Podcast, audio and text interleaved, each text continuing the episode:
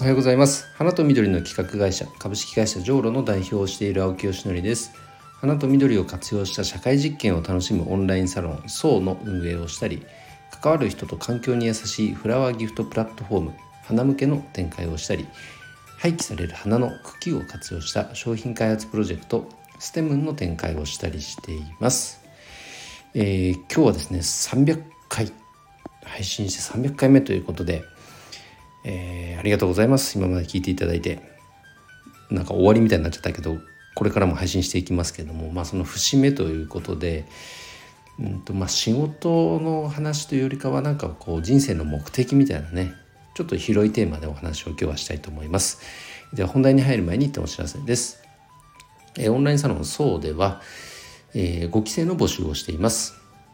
こちらは花×〇〇という、えー、このアイディアをですね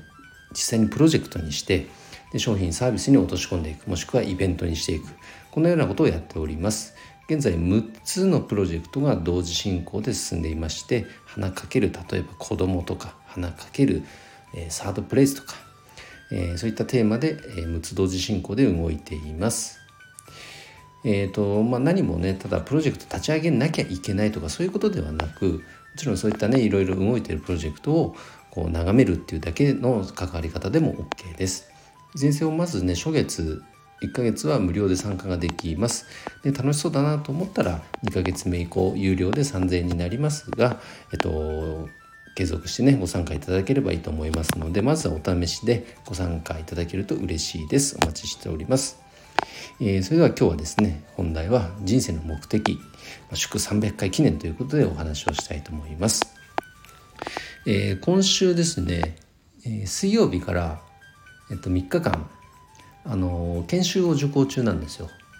で僕はこの2016年からあのアチーブメントさんが提供している研修プログラムに参加していて今は年に1回ですかねそのピットインといってこう1年に1回こうやっぱ自分を内省する時間をちゃんと確保しようと思って3日間の時間を確保して1年に1回この研修を再受講を繰り返すという受講の仕方をしております。でその中でやっぱり常にこの研修でねこの研修の原点って言ったらいいのかなその一番大事な部分かなとしたらそれはじゃあ何かっていうとあなたの人生の目的は何ですかっていうことなんですよ。いきなりこんな話するとなんかこの人大丈夫かとかってねどういうこととかって目的そんなん考えたことないよとかね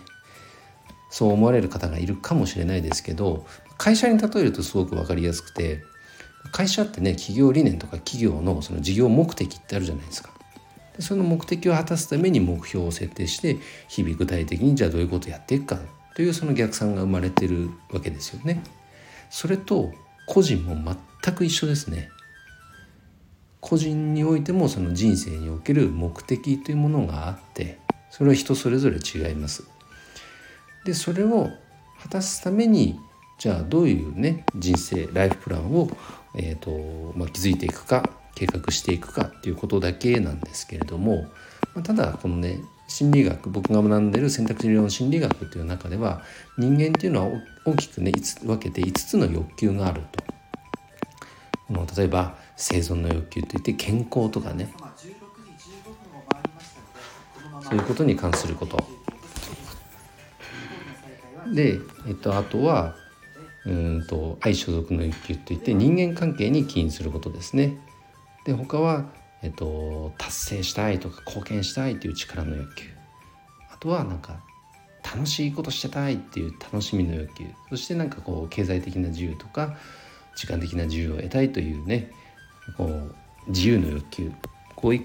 5つのこの欲求がこれはね人が誰しも持ち合わせていると言われているんですけどもじゃあこの5つを満たしていくことがその人にとっての幸せだという定義があるんですね。なので人生の目的は何かって言ったらやっぱ幸せになることで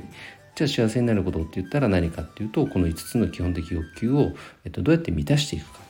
という順番が生まれるわけなんです。で僕はその中でえっと、その欲求を満たすための一つの手段として、まあ、独立ということをして、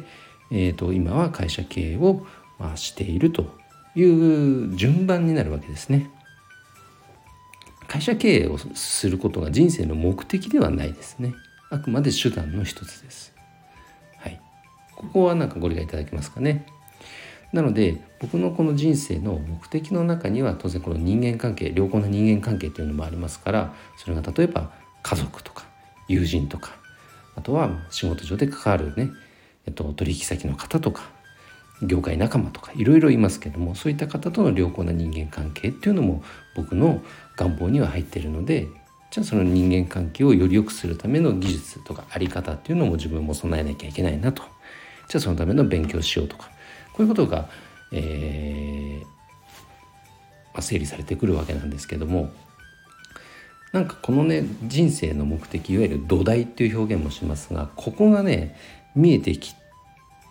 てこの2016年から学んで約6年間ここが自分の中で土台が少しずつやっぱ出来上がってきてる感覚がすごくあるんですね。そうするとやっぱねブレなくなってきましたね。うん。なんかこう迷わないというか判断が早くなるし自分の生き方にこう一貫性が出てくるしそんな実感が湧いてます。皆さんどうでしょうか？なんかそういったこのご自身の生き方の土台となるものというのは見つかっていますでしょうか？それをね一回なんか言葉に定義したぐらいだとやっぱり自分の中になかなか落とし込めないのでその前になんかね分かるような紙に書いたり手帳に書いたりはたまたまこうスマホでね必ず毎日確認できるような状態にしたり何でもやり方自体はいいと思うんですけどもやっぱその目的そしてその先にある目標を常に確認できるような状態を作っておくっていうことはすごく大事だと思います。でその時に目的からの一貫性ここに生きるっていうのが、まあ、今受けてこの研修のね大きなテーマなわけなんですがすごくやっぱりいい時間を過ごさせていただいてます。年に1回この再受講をすることでその確認がきちんと取れるこれ経営者はねこれ本当にこの時間って大事だと思います。うん、クオリティタイムとも表現されてますけどもこういった時間ってね皆さん取れてますでしょうかね日々のね忙しい仕事とか実生活の中で忙しさにかまけて考える時間思考の時間というのをなかなか取れてないという方もいらっしゃると思いますがそこはもう是非ね最初にその予定を確保して仕事をそこは入れない。こういった時間も定期的に確保することをお勧めしたいと思います。途中ごめんなさいなんかアナウンスとか入っちゃいましたけどすいませんね。うん今日は300回記念ということで人生の目的というちょっとねあの大きなテーマのお話をさせていただきましたが僕はその目的がこう見えてきて独立をしてこのアチーブメントの研修の学びを受けることでその目的というものに出会ってそこから自分の生き方っていうものが本当に変わってきたので今日はシェアをさせていただきました。興味ある方は是非ねホームページから調べてあの一度覗いてみてください。おすすめです、えー、青木さんいいねと思っていただけた方、えーフォローなんかをしていただけると嬉しいです。それでは今日の配信は以上で終わります。301回目以降もどうぞよろしくお願いいたします。それでは今日も一日頑張ろう。秋吉でした。バイバイ。